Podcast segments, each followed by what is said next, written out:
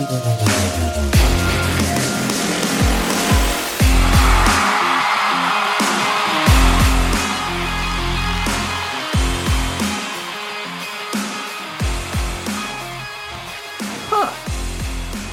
I overlooking Sam Ehlinger as the backup quarterback for the Indianapolis Colts moving forward?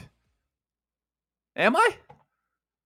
I'll tell you right there, that is a hell of a question. And thank you. You know who you are for raising that one. That is a really, really interesting question. I mean, I've always liked what he brought to the table, but I guess, you know, he had that game against the Patriots in the Frank Reich, Jeff Saturday season, and he was inactive through much of this season. I guess I kind of just looked past him. But at the same time, I mean, how can I forget about that unbelievable 2022 preseason in the year that we had Matt Ryan. Now, I know that not everyone that has a strong preseason is an NFL caliber player, but that was more than just a strong preseason. I mean, you could have argued him as the MVP of that preseason. There's just a difference, right, between just putting up the numbers and then actually what it looks like when you're watching it. But I mean, Sam Ehlinger really passed both the numbers test and the eye test in that preseason. I mean, over 80% completion in everything. And I'll tell you, I've always kind of had uh, some sort of like a, a, an admiration or an affinity, if that's a word, uh, for Sam Ehlinger. Because if any of you guys remember, back when college football was still fun and the team that a prospect committed to still mattered, and there were still stories and players, and it was just a good time to be a college football fan, there was a guy by the name of Colt McCoy, and he was an undersized player out of Texas. In fact, I wanted the Colts to draft Colt McCoy. Colt McCoy, quarterback of the Colts. Get what I'm saying, right? And this was in the 2010 NFL draft when Peyton Manning was in his final year as the starter of the Indianapolis Colts. I wanted them to draft Colt McCoy behind him, and that never came to be. But when we brought in Sam Ehlinger, and he was also an undersized guy out of Texas for whatever reason, uh, I guess it kind of reminded me of Colt McCoy on some level. So I was kind of always on board. If you actually see this shirt right here, I didn't just get this shirt made for the episode. I've had this shirt.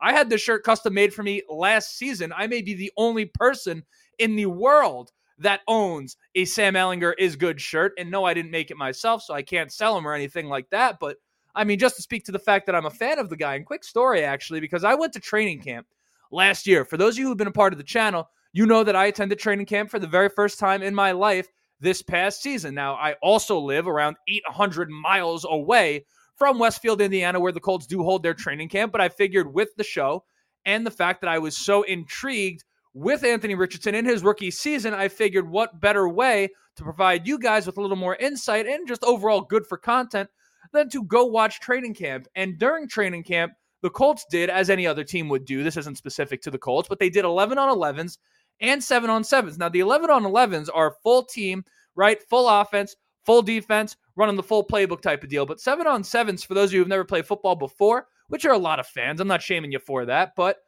that is just receivers and the quarterback and the defensive backs. It's just running routes. So it's only passing, no runs, no pressure, anything like that. And while Sam Ehlinger didn't get a lot of looks, at least when I showed up in the 11 on 11s, in the 7 on 7s, it was really him and Gardner Minshew that were better than Anthony Richardson in those sets. Now, of course, that's not to say they are better than Anthony Richardson, but Ehlinger was unable to miss. In fact, if you had actually swapped him and Gardner Minshew's jersey on that given day or on those given days, I probably wouldn't have even known the difference between the two of them. And all things considered, they are both six round picks, viewed to be a bit undersized. Dink and dunk type of guys have had some struggles pushing the football down the field from what we've seen. I mean, there's quite a few similarities before, or, or rather, uh, quite a few similarities between them. I mean, what would have stopped Sam Ehlinger from giving similar production with Shane Steichen as the head coach? Just experience? I, I don't know, but it's kind of one of these things that for whatever reason I'm just wrapping my brain around for the very first time. So let's talk a little bit about the idea of Sam Ehlinger being the QB2 for the Indianapolis Colts because the more I think about it, the more I warm up to it. Now, I know really a backup quarterback may not be the most important topic, but for me, it's on the forefront of my mind going into this offseason because despite the fact that we have other needs and we know what they are, right? Corner, maybe we want to add at the pass rush, safety, obviously something we can use so on and so forth. A little bit of explosion at wide receiver, pause. But the backup quarterback for me was so much the story of this season. And a lot of us think Gardner Minshew will be gone, albeit I think the Colts might, you know, be wise to re sign him. There's other options out there, one of which might be on the roster. you know, I just don't want to lose sight of the fact we can't take for granted how important the backup quarterback is. So let's talk about it. But before we do, you know, I have to introduce myself. My name is Justin. This right here is the Riding the Bench Colts podcast. As always, I ask anyone enjoying this video, go ahead, shoot it a like. It's going to help me get out to as many Colts fans as humanly possible. If you're listening to the audio version, five star review would go a long way. Very hard to be found in the world of audio. Subscribe. I almost forgot to say it. Subscribe. We have passed 2,000. We're shooting for 3,000, then 5,000, 10,000, a billion. I want Colts fans on the planet Mars by the time it's all said and done. If you keep coming back and enjoying it, go ahead and subscribe. That's going to help me a lot. Most importantly, enjoy the episode, enjoy the process. This is going to be a fun off season for us. And kind of like to just go back to Ehlinger now. That was kind of a shitty segue by me, but we're right here live to recording. That's how we do here. First question, I guess, that would have to be answered if we're going to talk about this. And I, I asked this to you. I'm not answering the question per se. I'm asking the question, and I'm curious to hear your answer.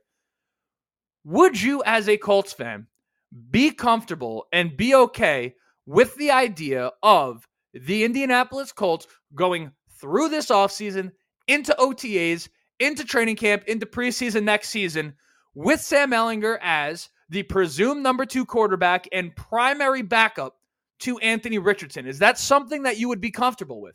And I'm even talking about you guys who like Sam Ehlinger. Organizationally, do you think that would be the right move to put all your eggs in that basket? Now, perhaps the way I frame that, you might know my answer to that question. And the answer is, ah, I don't know. Might not be the best idea for those of you who didn't see it, which was many of you because I was genius enough, me and my huge fucking brain were smart enough to put an episode out on Sunday during the playoff games, right? Like that was going to work out. So I know a lot of you guys didn't see the episode, but I do kind of like some of the free agent options that are out there, not named Gardner Minshew, to come in and be the backup. I really like the idea of Ryan Tannehill coming in here, right? Eight and three in his career versus the Jacksonville Jaguars, who we can't beat worth a lick.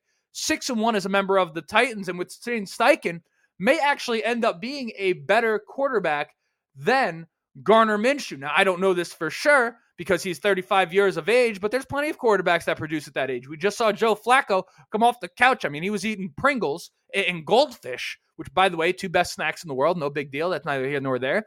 But he was literally off the couch, came in and played well. Ryan Tannehill, I think, has a little bit more left in the tank. He'd be a great backup option for the Colts. Josh Dobbs lit the league on fire this year and really didn't even get a full offseason with any of the teams that he played well for. The idea of bringing him in after he kind of collapsed a little bit with the Vikings in the middle of the season. But to have him come in full off season, 28 years of age, the passtronaut himself, I mean, I would take that. Jacoby Brissett, I thought that he had actually earned a right to get a chance at the starting job going into the year 2020 with Philip Rivers. Ultimately, the Colts didn't work out that way, but I'd love that reunion. Those are three guys I would like. There's a few more that would be decent options, none of which are named Marcus Mariota because he's the worst quarterback the league has ever seen. But even if we brought in one of those guys, you know, who's to say that Sam still isn't a part of the plan, right? And that's kind of where I realized that I was overlooking him a little bit. And I kind of, again, am not convinced that he wouldn't push any of those three guys for the backup job. I mean, he's been in the offense, so now he kind of is like Gardner Minshew, right? Remember the value that Gardner Minshew brought when he came to Indianapolis from Philadelphia was the fact that he had a year in Shane Steichen's system and had played a little bit. Sam Ehlinger now has a year in that system as well. I mean, perhaps it would be a bit more of a serious competition than we think, even between Sam Ehlinger and a guy like Ryan Tannehill, right? Maybe they just view the upside of Ehlinger to be a little bit more. And one thing I love about Ehlinger, and I loved about him coming out of college, when a guy comes out of college and the strengths that you hear about him are much about his work ethic and his teammates' story about him and his character and being a good locker room presence, those are the things you love because talent. It, listen, we could look at the upside of Anthony Richardson's talent all day long, and we love it, and we should. But what really makes Anthony special is the type of guy he is. That dude is A1 steak sauce.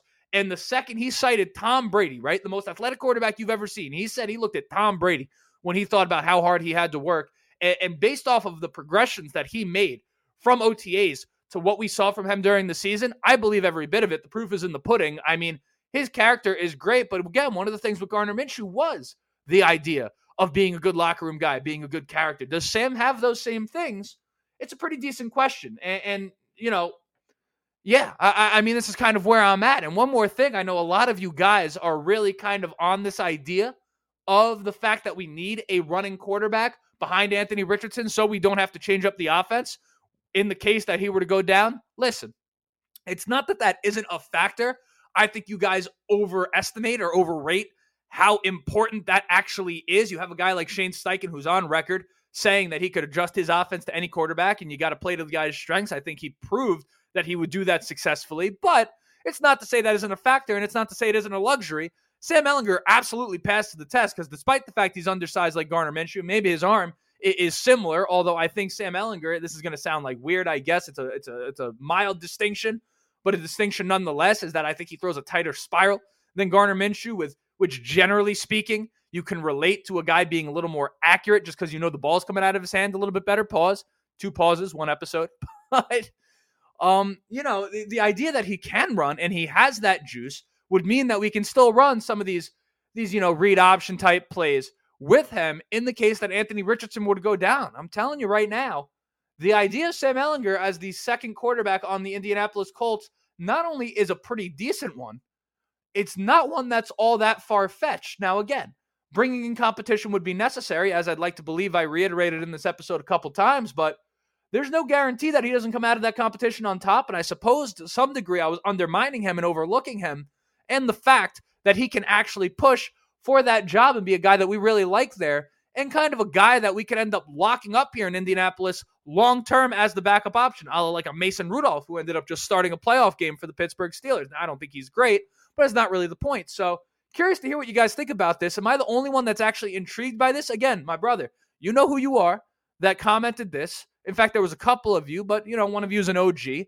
And I actually made this episode for you essentially because I just thought the idea was so interesting. And uh, yeah, curious to hear what you guys think about this one. So without further ado, that was the entire episode. My name is Justin. This right here was the Ride on the Bench Colts podcast. And as always, like, subscribe, all those things, and go Colts.